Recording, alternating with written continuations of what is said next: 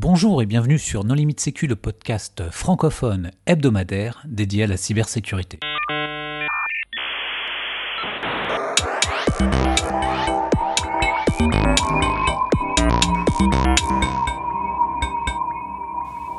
Alors aujourd'hui nous allons parler de Kubernetes avec trois invités qui ont réalisé un dossier à ce sujet dans MISC. nous recevons Damien Maître. Bonjour Damien. Bonjour. Xavier Mirand-Berger. Bonjour Xavier. Bonjour. Guillaume Fournier. Bonjour Guillaume. Bonjour. Pour discuter avec eux, les contributeurs Non Limite Sécu sont Paul Amar. Bonjour. Nicolas Ruff. Bonjour. Hervé Schauer. Bonjour. Et moi-même, Johan Hulot. Alors Damien, est-ce que tu voudrais bien te présenter?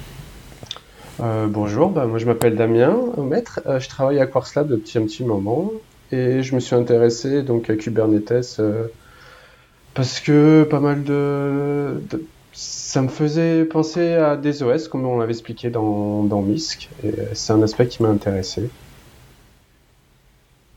Guillaume? Euh, eh bien, en fait, je travaille dans une équipe à Datadog qui a pour objectif de créer un outil de sécurité. Euh, donc, c'est un agent qui va détecter des attaques à l'exécution. Et, euh, et, une des applications de cet agent est entre autres de détecter des attaques dans Kubernetes. Et donc voilà, donc c'est via, via ce projet-là que j'étais amené à travailler avec Kubernetes. Xavier? Pour ma part, je travaille chez Airbus depuis un petit moment. Euh, j'ai été amené à utiliser Kubernetes à la fois pour faire de l'évaluation de sécurité de produits qui tournent sur Kubernetes et aussi pour monter les services que mon équipe utilise euh, pour les administrer plus facilement avec Kubernetes. Alors, la première question, qui a changé d'ailleurs, comment ça se prononce Kubernetes Kubernetes?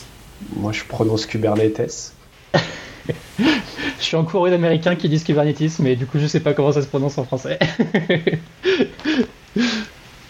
Et, qu'est-ce que c'est Alors, qu'est-ce que c'est? Alors, Kubernetes, c'est un orchestrateur de conteneurs qui va permettre de faire tourner une application sur plusieurs machines qu'on va appeler des nœuds, qui sont typiquement dans un cloud, entre une machine et, beaucoup de machines, quelques centaines, et euh, qui va fournir des, services à ces applications, qui va faciliter également leur administration. Donc, ces applications, elles sont hébergées dans des conteneurs, ça ressemble un peu à une machine virtuelle. Euh, donc elles sont isolées à la fois au niveau réseau, au niveau euh, compte utilisateur. Et euh, Kubernetes, c'est piloté par une API dans laquelle on définit des ressources qui vont, être, qui vont permettre de, demander au cluster d'exécuter une application, un certain nombre d'instances d'une application sur le cluster, et, on s'en fiche de savoir à quel endroit elles vont s'exécuter. Le cluster, c'est quoi le cluster? Euh, donc le cluster, c'est ce un ensemble de machines qui constitue l'environnement dans lequel l'application va s'exécuter. Donc c'est plein d'ordinateurs. C'est une grappe de machines. Dans un cloud. Cluster, grappe en français. Ah c'est ça Hervé, tu voulais en fait euh, qu'on traduise le mot cluster. Non, je voulais que ce soit expliqué pour les auditeurs, sachant que orchestrateur de conteneurs, ça demandera aussi un peu plus d'explications, mais, mais je suis sûr que ça vient. Allez, je laisse Xavier. Alors oui, bonne question. Pourquoi orchestrateur? Parce qu'on déclare euh, ce qu'on voudrait qu'il tourne sur le cluster et c'est lui qui va se débrouiller pour assigner euh, les instances qu'on appelle des pods au nœud en fonction des ressources qui sont disponibles. Donc en gros, on crée, dynamiquement des, machines euh, virtuelles sur un ensemble de machines physiques, c'est ça? Voilà, on peut le voir comme ça. Alors, ce sont techniquement souvent pas des machines virtuelles. Puisque ce sont des conteneurs. Alors, ce ne sont pas des, machines virtuelles.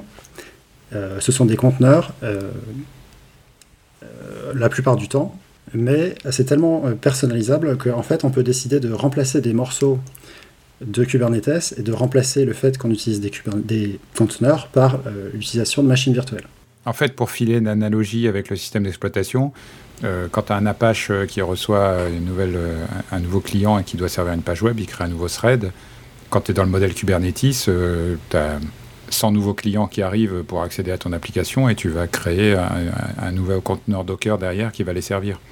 Donc en fait, c'est juste de la scalabilité, mais à une autre échelle que celle du, processus où c'est carrément ton application entière qui va, qui va scaler je ne sais pas comment on peut traduire ça, qui va passer à l'échelle en français, euh, dynamiquement en fonction des, besoins en réseau, en, en, et, et, justement, en parlant de, de ressources, c'est intéressant parce que c'est un des objectifs de Kubernetes, de, euh, de s'arranger, enfin, de faire en sorte que sur tous les nœuds présents dans un cluster, les ressources sont euh, proprement utilisées et en fait sont enfin, optimisées de façon le plus optimale possible. C'est-à-dire, euh, par exemple, si vous avez quatre nœuds qui sont disponibles, avec l'objectif d'avoir, je sais pas moi, une trentaine de, pods qui tournent, donc une trentaine de, groupements de conteneurs, on va dire, eh bien en fait, le Kubernetes va se débrouiller pour euh, pouvoir répartir tous ces conteneurs sur les différents nœuds en fonction des demandes de ressources qui ont été faites euh, pour chacun de ces conteneurs. Et donc, euh, typiquement, en fait, c'est une façon de s'assurer de ne jamais avoir des nœuds qui, qui des, des, machines en fait qui sont, enfin, en train d'être louées, on va dire, auprès d'AWS ou n'importe quel autre provider. Donc, des nœuds qui sont loués et payantes euh, sans pour autant les utiliser. Donc c'est, d'un point de vue ressources, euh, c'est, très intéressant de, voir comment Kubernetes s'arrange pour ne, jamais avoir de ressources gaspillées finalement. Mais ça, du coup, pour des profils Ops, c'est euh, absolument ouais. de l'or Clairement. Mais en fait, ce qui est, ce qui est marrant, c'est que, enfin, on peut le voir de deux côtés. C'est, de l'or. Et, et, après, si on regarde du côté sécurité, c'est, on peut le voir aussi du côté c'est un cauchemar. Parce que ça veut dire que techniquement, il peut y avoir n'importe quel type de conteneur qui tourne l'un à côté de l'autre et donc, quand on dit conteneur, euh, tout à l'heure, on, parlait de, de machines virtuelles et de conteneurs. la différence, c'est qu'en fait, ils vont partager le même kernel. Et donc, d'un point de vue de sécurité, eh bien, ça veut dire que euh, s'il y en a un qui, d'une façon ou d'une autre, un conteneur est compromis et réussit à, euh, je sais pas, insérer quelque chose dans le kernel ou, ou attaquer directement le kernel de la machine, et eh bien en fait, c'est toutes les applications qui tournent à ce moment-là sur le nœud qui sont potentiellement euh, vulnérables. Et donc c'est pour ça que d'un point de vue euh, DevOps, c'est génial. D'un point de vue sécurité, euh, bah, il y, a, y, a, y, a, beaucoup plus de, de, précautions à prendre pour, pour, bah, pour se protéger en fait. Pour revenir sur les analogies sur les OS, moi j'aime bien le, le, le lien qu'a commencé à faire Nicolas. avec on, là on parle de pod, on parle de conteneur et tout. Si on peut faire une analogie simple avec les OS, on peut voir le conteneur comme étant, euh, on va dire, l'exécutable qui va être lancé, un peu comme un elf ou un peu euh, suivant les systèmes d'exploitation. Et le pod, en fait, c'est euh, le processus, le binaire, une fois qu'il est chargé en mémoire et exécuté. Et généralement, dans un pod, on a un conteneur, mais après, on peut avoir des pods avec de multiples conteneurs, on peut avoir des conteneurs à côte à côte, comme des, des, architectures classiques qu'on peut avoir avec des processus dans un OS standard. Et d'un point de vue isolation, euh, comme euh, dit Xavier, euh, la plupart du temps c'est des conteneurs, mais c'est une API qui est derrière en fait. C'est juste ça. Donc ça peut être un conteneur qui partage le noyau ou ça peut être une machine virtuelle. Et parce qu'il existe des projets pour distribuer Kubernetes, pas forcément chez un seul opérateur de cloud, mais potentiellement chez plusieurs, voire avoir une partie on-premise. Alors comment on dirait ça en français une partie, un cloud hybride où il y a une partie des conteneurs qui tournent à domicile et une partie qui tourne chez un fournisseur de cloud et avoir un seul orchestrateur qui permet de distribuer les charges de travail entre les deux. Donc en fait, l'application tourne en interne la majeure partie du temps, sauf en cas de pic de charge, auquel cas il y a des containers externes qui sont euh, lancés chez un fournisseur de cloud, par exemple. Au-delà de l'intérêt pour euh, les exploitants, est-ce qu'il n'y a pas un intérêt écologique euh, à correctement utiliser les ressources? Non, mais je vois qu'il va y avoir des, problèmes en, cybersécurité. Est-ce qu'il n'y a pas un intérêt écologique en contrepartie? Je demande. Hein. Tu, peux, avoir un intérêt parce que si, c'est bien dosé, euh, comme l'avait dit Guillaume, les ressources vont être, on va dire, consommées mieux que si tu avais loué des gros serveurs qui sont utilisés à 1% de leur, de leur puissance. Après, ça va quand même faire marcher beaucoup de data centers dans le monde. Donc écologiquement, euh, si ton data center elle est au fond de la mer ou en Antarctique. Non et puis après aussi, est-ce que c'est est-ce que c'est vraiment le l'écologie qui euh, qui pousse euh, les équipes DevOps à utiliser Kubernetes ou plutôt le coût? Bon, faut être, on peut être idéaliste, mais il faut être raisonnable. je je suis je suis réaliste. C'est sûrement pas ça. Et en dehors des problématiques que tu évoquais là, Guillaume, de plusieurs conteneurs qui partagent le même kernel. Est-ce qu'il y a d'autres problématiques de, de euh, Plein, oui, énormément. Alors en fait, ce qui est, du coup, il faudrait peut-être les voir. euh, Enfin, je ne sais pas comment on pourrait euh, essayer de, les, de lister rapidement et d'en reparler successivement. Mais oui, il y, il y a plein d'échelles et plein de niveaux à considérer. Euh, donc, par, exemple, que ça peut aller de la configuration de Kubernetes à la façon dont Kubernetes est utilisé, euh, et même d'une façon euh, plus générique en dehors de Kubernetes, comment euh, un, utilisateur de Kubernetes gère ses conteneurs, donc comment ils sont construits, comment ils sont déployés, etc. Et euh, en fait, il y a plein de conséquences de sécurité à peu près à toutes les échelles.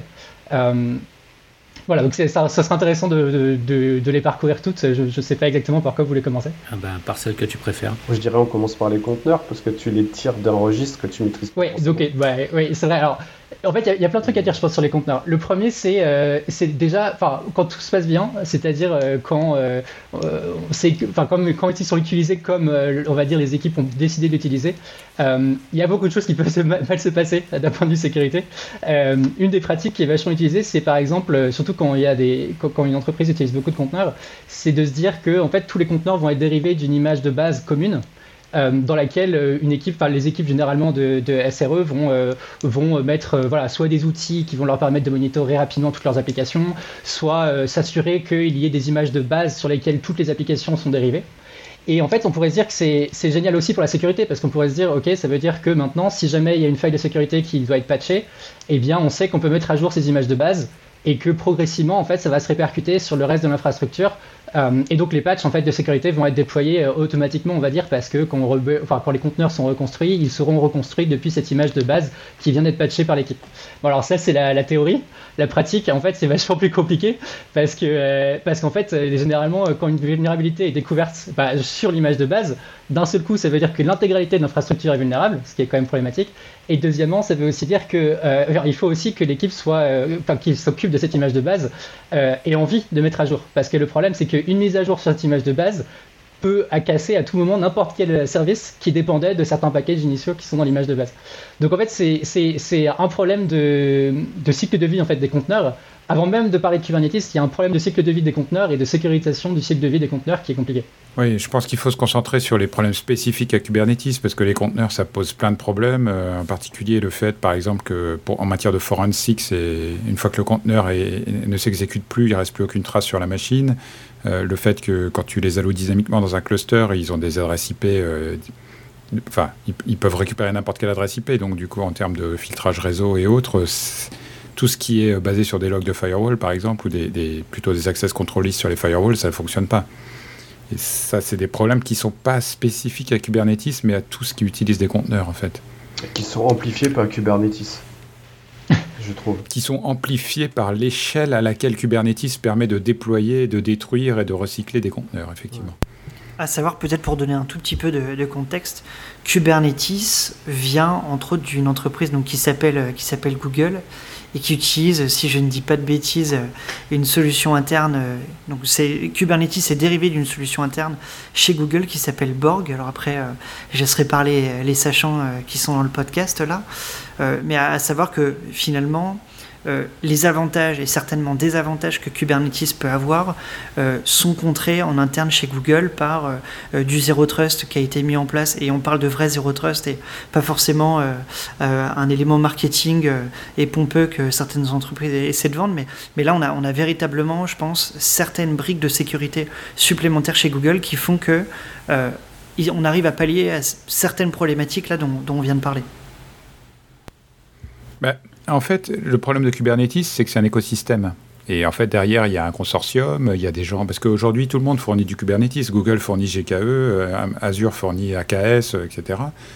Donc, euh, euh, du coup, par exemple, sur la partie réseau, euh, il y a plusieurs mécanismes qui permettent de faire du filtrage réseau et il n'y en a pas un qui est euh, recommandé par rapport à l'autre. Je veux dire, il y a plusieurs fournisseurs qui proposent des briques de filtrage réseau qui s'intègrent parfaitement dans, l'architecture modulaire de Kubernetes et c'est à toi en tant qu'utilisateur de, de choisir euh, l'offre open source ou commerciale euh, que tu préfères.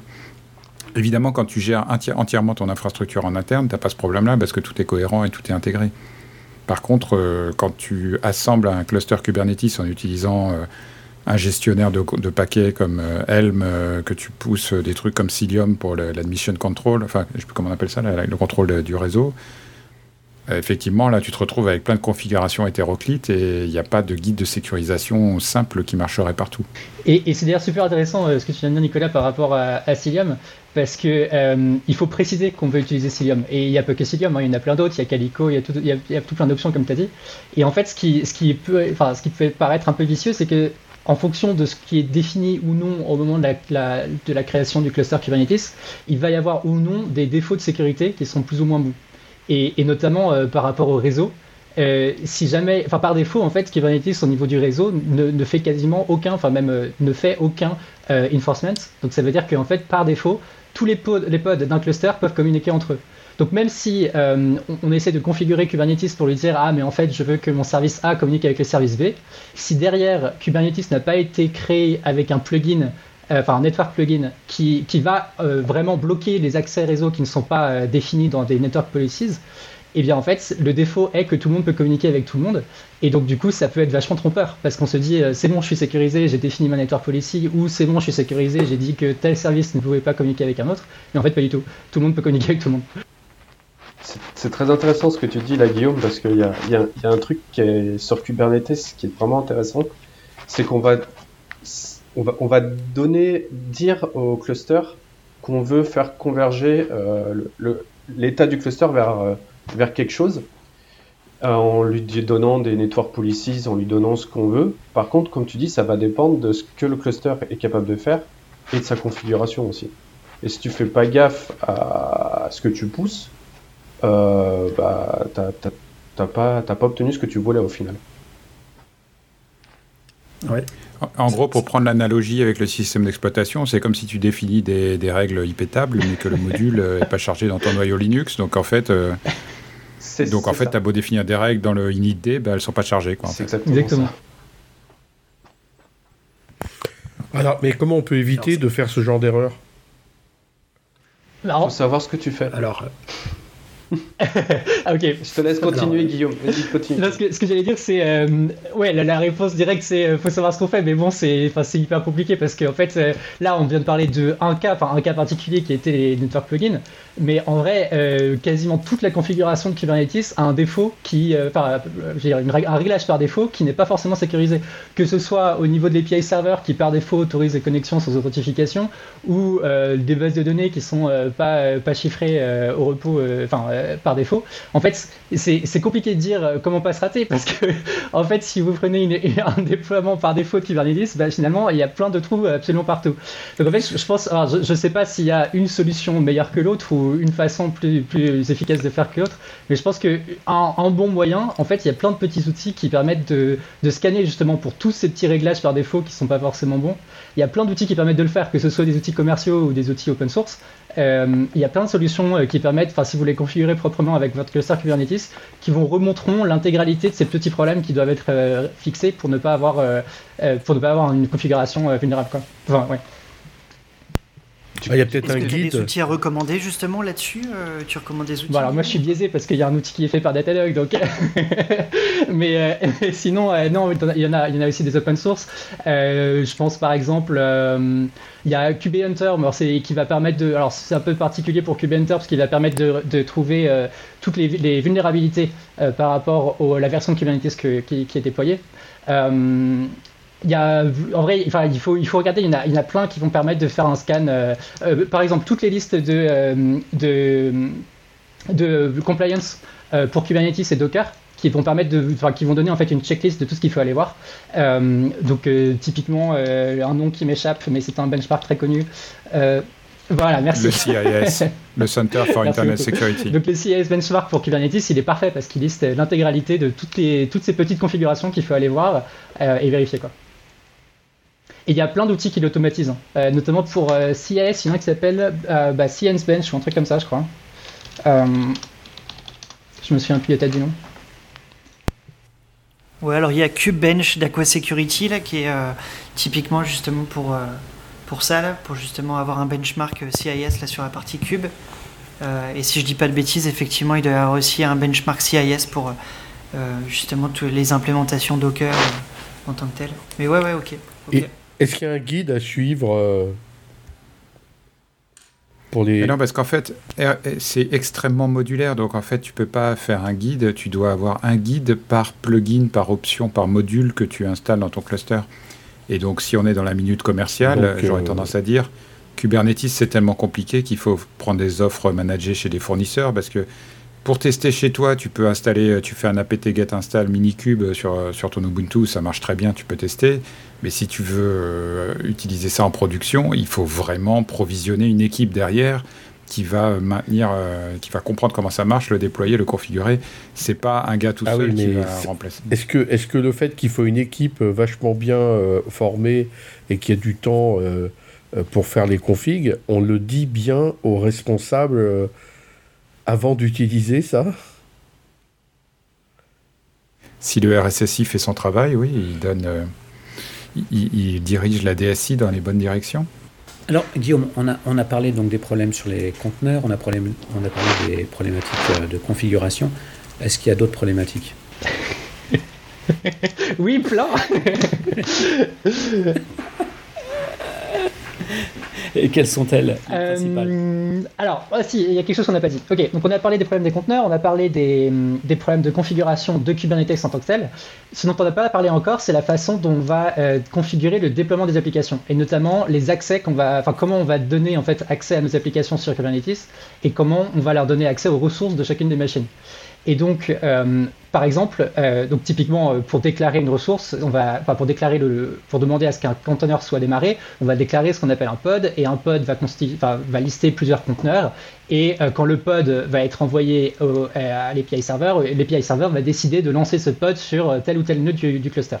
Maintenant, la question c'est comment est-ce que concrètement ce nœud va être lancé? Et comment est-ce que concrètement ce pod va être lancé? Et comment est-ce que le conteneur va être configuré à l'exécution et quels droits vont être donnés à ce conteneur. Parce que, euh, par exemple, euh, bah, comme on l'a dit tout à l'heure, un, conteneur, en fait, c'est euh, des namespaces. Donc, au niveau du, kernel Linux, ça veut dire une, espèce de subdivision des ressources selon certaines entités. Donc, il va y avoir plusieurs types de namespaces, plusieurs choses qui s'appellent des C-groups pour pouvoir limiter les ressources. Et donc, en fait, la façon dont ces namespaces et C-groups vont être configurés vont avoir des implications de sécurité. Donc, typiquement, il est possible quand on déploie, enfin, quand on, quand qu'on écrit euh, un, qu'on décrit un pod pour euh, lancer un conteneur, il est possible de dire qu'on aimerait que ce pod partage, euh, par exemple, le namespace de Lost. Ce que ça veut dire concrètement, c'est-à-dire que le conteneur a beaucoup plus d'accès au niveau de ce qui se passe sur Lost que si jamais il était dans son namespace isolé. Et donc en fait, il y a plein de petits réglages de sécurité de ce style-là qui sont donc pas liés à Kubernetes, mais liés à la façon dont on utilise Kubernetes et la façon dont on déploie une application, qui vont avoir des grandes conséquences de sécurité. Donc voilà, donc en fait, encore une fois, on pourrait, aller, euh, on pourrait parler de ces, de ces différents réglages à plusieurs niveaux. Donc on peut parler au niveau des conteneurs, on peut parler au niveau des pods, on peut parler au niveau des services, et ensuite, etc., on peut remonter. Euh, donc par exemple, si on démarre tout en bas, je dirais que pour les conteneurs, les, réglages les plus classiques que les gens connaissent, c'est euh, par exemple, on peut dire, je veux que ce conteneur démarre avec tel profil à part mort avec euh, tel euh, security context, donc c'est la façon en fait de déclarer ces différents euh, outils de sécurité. je veux qu'il soit privileged, donc ça veut dire que je veux qu'il ait un accès complet, enfin que en fait le root user soit le vrai root user sur la machine et qu'il puisse faire absolument ce qu'il veut. on peut aussi lui demander à ce qu'il ait un certain security context de, de SE Linux si on a SE Linux activé. Donc voilà, au niveau du conteneur, c'est vraiment en fait les, un peu les réglages de sécurité classiques qu'on pourrait imaginer sur un déploiement classique d'une application. ensuite, au niveau du pod, on peut dire euh, bah pareil, en fait, on peut dire pas mal de choses au niveau du pod, mais notamment, on peut aussi euh, exprimer quelles sont les ressources auxquelles le pod aura le droit. Donc, typiquement, ça peut aller euh, ressources CPU, ressources mémoire. Donc, expliquer pourquoi, voilà, expliquer, je veux que ce pod ait le droit d'accès à tant de CPU, à tant de mémoire pour pouvoir fonctionner correctement. Et après, il y a tous les accès qui sont donnés via ce pod. Donc, par exemple, il y a un concept de pod security policies donc c'est en fait une déclaration euh, euh, au niveau du cluster, mais pour chacun des pods. Et en fait, c'est une façon qu'ont les équipes de sécurité de bloquer certains pods, enfin d'empêcher que certains pods démarrent s'ils n'ont pas euh, des, bons, des, bons requirements de sécurité, mais c'est pas français, des, des bonnes définitions. De, voilà, merci, prérequis de sécurité. Et donc typiquement, c'est le genre d'outil qui peut être utilisé pour empêcher que quelqu'un déploie un conteneur en production qui ait trop d'accès donc les pod security policies. Euh, dans le même contexte, il y aura les network policies qui vont faire la même chose au niveau du réseau. Euh, voilà, et en fait, progressivement, on peut remonter et continuer euh, à, définir à chaque fois des règles de sécurité pour chacun de ces, de ces abstractions Kubernetes. Quoi. Après, il y a aussi un autre point de panne dans le système, c'est le kubelet. Enfin, c'est le, cerveau qui fait l'ordonnance. Vas-y, bah vas-y. Euh, ouais, en fait, le, le kubelet, euh, euh, pour, pour, dire facilement, en fait, on a parlé de, de nodes dans le cluster. Donc les nodes, ça peut être, c'est des, des machines en fait virtuelles ou physiques qui vont héberger un certain nombre de pods, donc qui sont connectés au cluster. et du coup, l'agent qui parle avec l'orchestrateur, donc vraiment Kubernetes, c'est un kubelet. Et il y a un kubelet par, par nœud. Euh, et c'est lui qui est chargé en fait de lancer euh, le conteneur qui va correspondre euh, à l'instanciation du pod que tu as décidé de, mettre dans, le cluster. Et il y a eu, les kubelets ont eu un certain nombre d'historiques de vulnérabilité parce que bah, c'est quelque chose qui est pas simple à faire dessus. Et d'un point de vue vraiment sécurité, la configuration propre du kubelet est, est, importante aussi. Parce que bah, quand, on, contrôle le kubelet, on lance ce qu'on veut sur la machine. Pas forcément un conteneur. On peut se lancer un, reverse shell tranquillement comme on veut. En fait, je crois qu'il y a deux niveaux de problème avec le kubelet. Il y a d'abord effectivement les bugs d'implémentation. Il me semble qu'il y avait eu un bug assez marrant où, euh, à cause du pipelining des connexions HTTP2, en fait, tu pouvais avoir une demande d'accès qui était autorisée et en fait, dans la même requête, enfin dans la même connexion TCP, tu pouvais passer une deuxième requête et qui était aussi autorisée parce que la première avait été autorisée, alors que le contexte de sécurité était complètement différent. Bon, j'ai pas la CVE sous la main. C'était avec les WebSockets que tu avais ce problème-là en fait. Tu pouvais downgrader, euh, une des vulnes, tu pouvais downgrader en fait la connexion et euh, bref. Tu, tu avais une sorte de, de, de, bypass en fait entre le, le ouais ça va être un peu compliqué à expliquer rapidement, mais euh, tu avais une. l'API serveur qui permet de, créer des ressources en fait euh, au, niveau de Kubernetes. Tu peux lui demander de déléguer certains services quelque part. Et il y avait un petit, il y avait un problème dans cette délégation au niveau de la du gestion des droits propres. Bon, mais ça, on imagine, ça a été corrigé.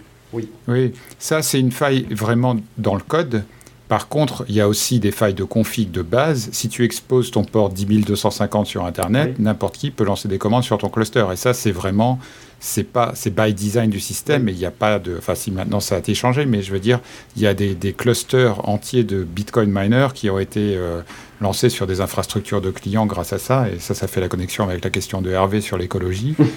Euh, si tu ouvres le port 10250 sur Internet, ton cluster. C'est ce qui est arrivé à Tesla l'année dernière. Il va miner du monnaie. Ton cluster n'est plus le tien aussi. c'est arrivé à beaucoup de monde.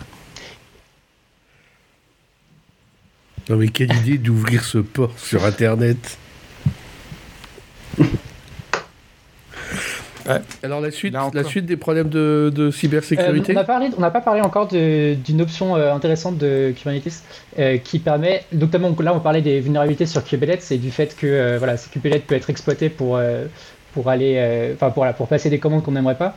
Euh, une façon aussi généralement bah, justement de lancer des crypto-miners, c'est de réussir à faire en sorte qu'un container euh, bah, provenant de l'attaqueur soit démarré sur le cluster. Et en fait, c'est clairement comme ça que, que, commencent généralement les, les, les crypto-miners. Et il y a une fonctionnalité intéressante pour ça, ça s'appelle un admission controller.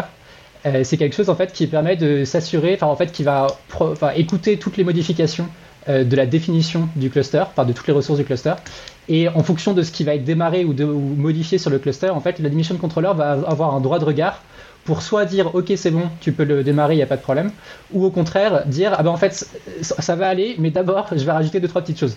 Et donc en fait ça peut être je vais rajouter euh, bah, carrément des nouveaux euh, des nouveaux euh, outils, de enfin, des nouvelles fonctionnalités de sécurité, ou ça peut être aussi carrément dire je refuse la, ressource entièrement parce que tout simplement parce qu'elle ne suit pas, elle n'est pas conforme à ce qu'on aimerait voir.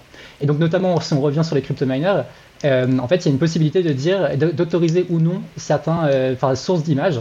Et donc du coup c'est une façon de dire euh, on veut, enfin on autorise par exemple toutes les images qui viennent de registres d'images connus et qui sont voilà, voilà sous, le contrôle de l'entreprise, ou dire au, et dire au contraire tout ce qui est externe qui vient de Docker Hub par exemple, bah, je refuse de télécharger l'image et je refuse de le lancer.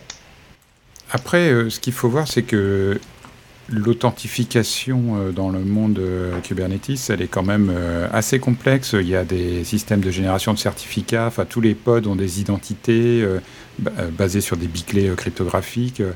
Donc, le système a quand même une conception sécurisée qui permet de faire des choses qu'on ne pourrait pas faire sur un, sur un, un cluster de serveurs normaux ou même sur un système d'exploitation où c'est effectivement, la signature des processus devient de plus en plus fréquente, mais elle n'est pas non plus obligatoire, à part peut-être sur iOS. Donc du coup, euh, voilà. Il ne faut pas jeter. Les architectures Kubernetes peuvent être sécurisées bien plus que ne, peut l'être d'autres, que peuvent l'être d'autres architectures basées sur des technologies plus anciennes qui n'ont pas des mécanismes de sécurité. Oui, j'allais dire, j'allais dire justement la même chose et aller même encore plus loin. Ça donne l'opportunité de créer des, des choses hyper intéressantes parce que euh, en fait ça donne l'opportunité de commencer à essayer d'avoir une sécurité qui descend en fait progressivement euh, en précision et en granularité. C'est-à-dire que là d'un seul coup, si jamais on réussit bien à isoler nos conteneurs et, à faire euh, des processus simples par conteneur, eh bien on est capable aussi de créer une sécurité par process. Et donc ça devient euh, une sécurité qui peut être de plus en plus complexe, et notamment, euh, bah, c'est un peu l'objectif de, ce qu'on est en train de faire euh, dans, l'équipe dans laquelle je travaille à TEDx. L'objectif en fait, c'est de se dire, bah, en fait, on est capable de savoir précisément avec telle ou telle technologie, peu importe des détails, mais on est, savoir on est capable de détecter précisément quels sont les processus, d'où ils viennent et à quoi ils sont censés être utilisés. Et donc du coup, on est capable de dire précisément quels sont les accès qu'ils ont, auxquels ce processus a le droit. Donc on n'est plus seulement en train de dire euh, je veux bien que tel pod communique avec tel autre pod, on est en train de dire je veux bien que euh, ce processus ait accès à cette ressource-là, donc c'est-à-dire à droit de démarrer ce genre de, de, process-là, n'a pas le droit d'avoir par exemple des enfants tels que des bâches, je veux pas que par exemple ma base de données ou mon web server ait le droit de spawner un bash.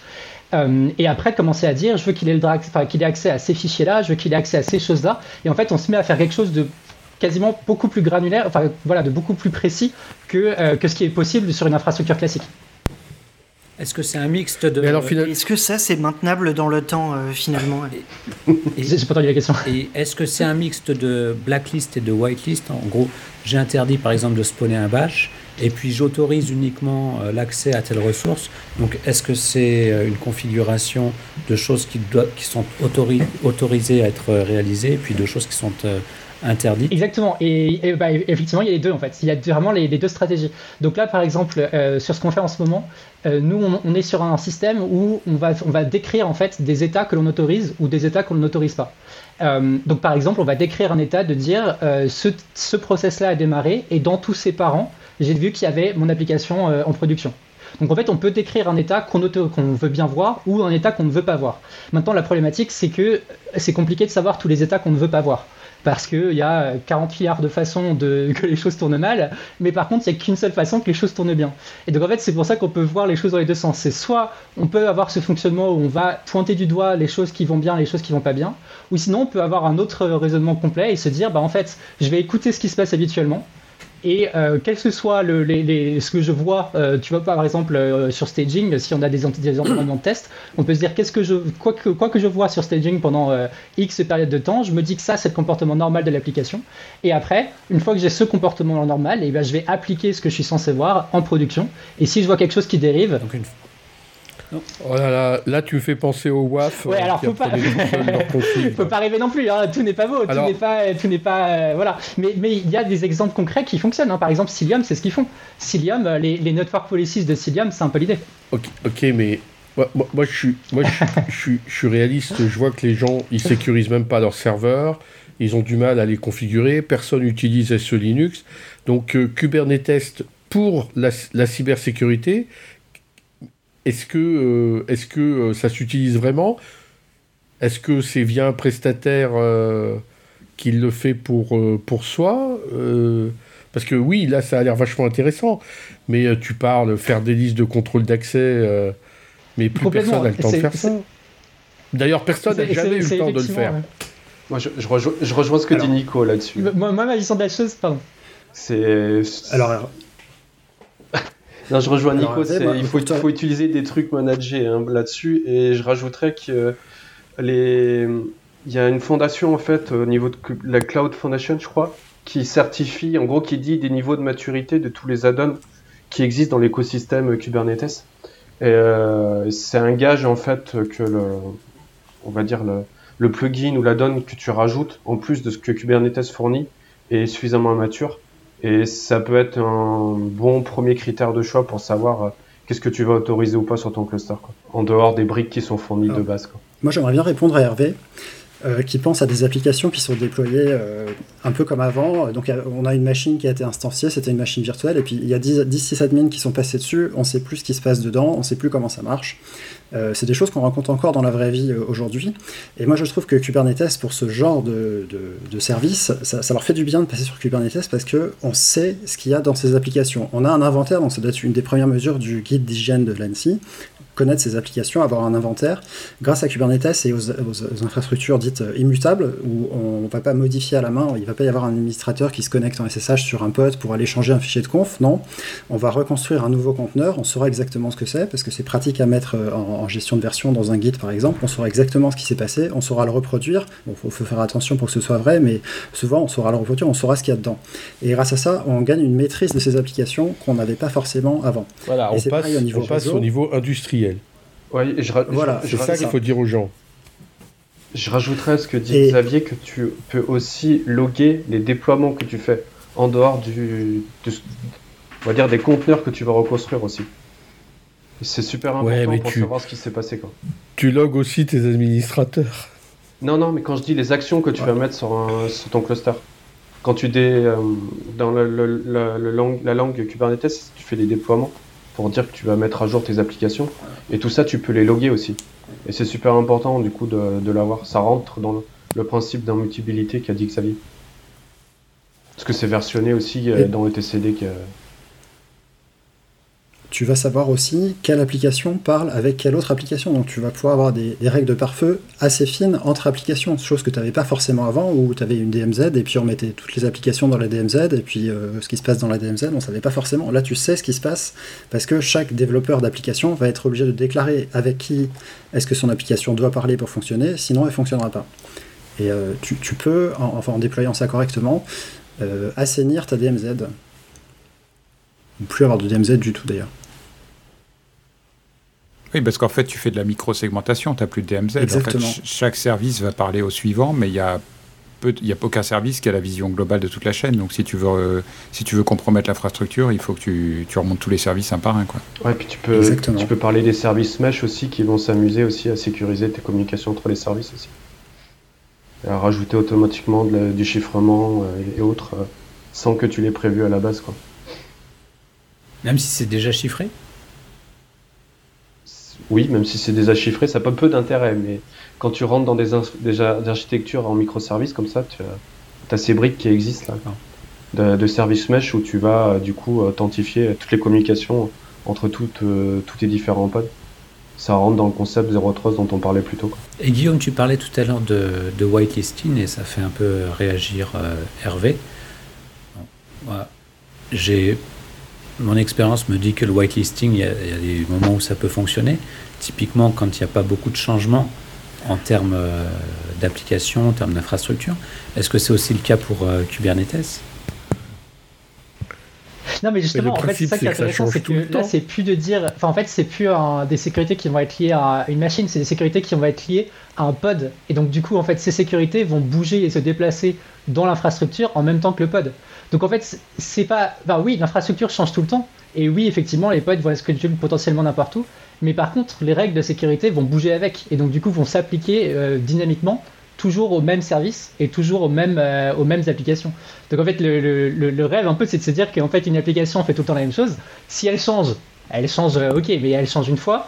Ou en tout cas, elle change à chaque fois qu'il y a un nouveau développement qui est fait. Mais dire, ça peut être prédit et on peut le voir, on peut le savoir et à partir de là, euh, que pour autant, euh, de, façon euh, macroscopique, on va dire, ça reste stable au niveau de chaque application. Alors ça évite la régression, c'est-à-dire qu'il y a un meilleur maintien en conditions de sécurité avec Kubernetes. Et puis il y a aussi une notion de config as code, parce que quand tu fais un container Docker, finalement tu écris un Dockerfile, enfin, donc tout est basé sur, sur des fichiers à plat que tu vas compiler entre guillemets, et tout ça tu peux le versionner, enfin tu as, as, des approbations, tu as l'historique, c'est pas du tout pareil que d'aller euh, éditer à la main un fichier de conf avec VI en, faisant un SSH sur un serveur. C'est du Git. Donc tout, c'est du, enfin, ou du Git ou ce que tu veux. Tu peux être du Mercurial, du Fossil, euh, mais euh, tu peux, enfin, ou du Perforce si tu es dans, une, dans l'entreprise. Mais tout ça pour dire que c'est du config as code et donc du coup, tu as, complètement un historique de tout ce que tu fais et tu peux faire en sorte, enfin, le, le, gars qui va pousser son changement dans la config peut en parallèle, dans, dans le même commit, aussi changer la règle d'ouverture de port ou de journalisation, peu importe. Ce qui fait que ton infrastructure, elle est toujours cohérente et tu peux toujours revenir à l'état antérieur si ça marche pas.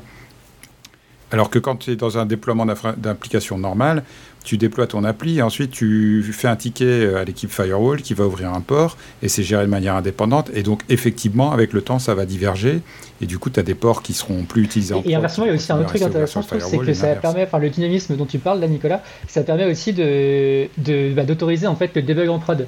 Donc ça, c'est toujours un truc qui fait peur à toutes les équipes de sécurité, mais ça arrive quoi qu'il arrive et on pourra jamais, euh, jamais s'en prémunir. Mais en fait, le debug en prod, généralement, ça va impliquer bah, une activité réseau qui n'est pas ou une activité quelconque qui n'est pas habituelle. Et en fait, la, plupart de ces outils, bah, typiquement euh, Cilium, euh, et c'est possible de dire, enfin, de, changer en fait dynamiquement l'état d'application du profil. Donc de dire là, si jamais tu vois quelque chose qui, qui ne marche pas, bah, tu m'alertes ou tu bloques tout. Bah, là c'est possible de dire dynamiquement, bah là je sais que je vais aller débugger, débugger ce pod là, donc je vais aller commencer à faire des choses qu'on n'est pas censé voir. C'est normal, c'est moi. Donc en fait, je peux, euh, je peux choisir en fait soit de temporairement mettre sur pause l'application du profil ou éventuellement bouger un petit peu le profil pour avoir les accès dont j'ai besoin temporairement pour, euh, pour faire le, debug dont j'ai besoin. Quoi. Donc ça donne un, dynamisme vis-à-vis de l'application de ces règles qui, qui n'existait pas avant. Quoi. Tu peux pousser le truc plus loin aussi, c'est toute la, tout, tout, ce qui est GitOps en fait. Euh, c'est juste par des commits Git que tu contrôles toute, toute l'opération. Quoi. Et ça permet aussi de tester l'évolution de ces règles. Tu peux décider que quand tu fais une nouvelle branche dans ton guide, par exemple, tu vas déployer un nouveau cluster complet avec ton application et tu vas pouvoir mettre au point ta règle de pare-feu jusqu'à ce qu'elle marche. Et à ce moment-là, tu pourras merger et déployer ça en prod et tu sais que ça marchera. Tu, facilites le, test. Oui, parce que j'ai dit config as code tout à l'heure, mais en fait, ce que permet Kubernetes, c'est réellement de l'infrastructure as mm. code. C'est-à-dire que toute ton entreprise et, tout, ton réseau est déployé à partir d'un commit euh, dans ton système de, source control. Paul Non, j'ai plus de ta question. Ah, tu veux que je. Ok, pardon. Et donc pour les, euh, pour les RSSI qui, euh, qui pourraient écouter cet épisode sur Kubernetes, dans le fond, quel serait l'un des conseils que vous pourriez leur donner? On en a, Là, on a eu peut-être une, une brève, une brève réponse. Est-ce qu'il faudrait partir sur des solutions managées? euh, Finalement, euh, investir sur une équipe en interne qui build ça from scratch et euh, qui soit du coup une équipe qui fasse que du conteneur et du Kubernetes toute la journée. Quel serait votre conseil là-dessus, justement, pour avoir une solution optimale, efficiente et sécurisée?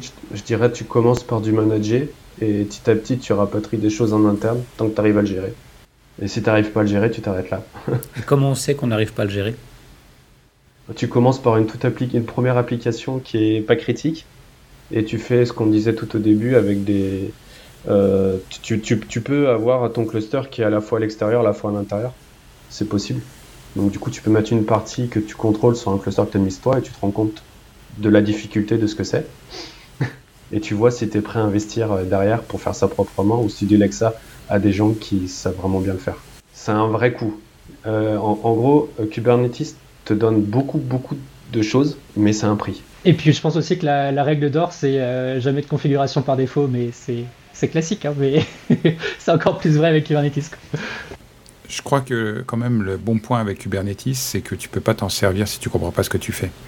N'importe qui est capable de faire un script Perl qui va spawner une ligne de commande bash euh, et, va faire un produit d'entreprise avec ça. Enfin, on a tous connu la macro VBA dans une feuille Excel qui sert à faire tourner toute la boîte. Avec Kubernetes, tu as quand même moins de chances que le stagiaire arrive à démarrer ton appli en prod et que, ça tourne pendant des années euh, sans que tu touches.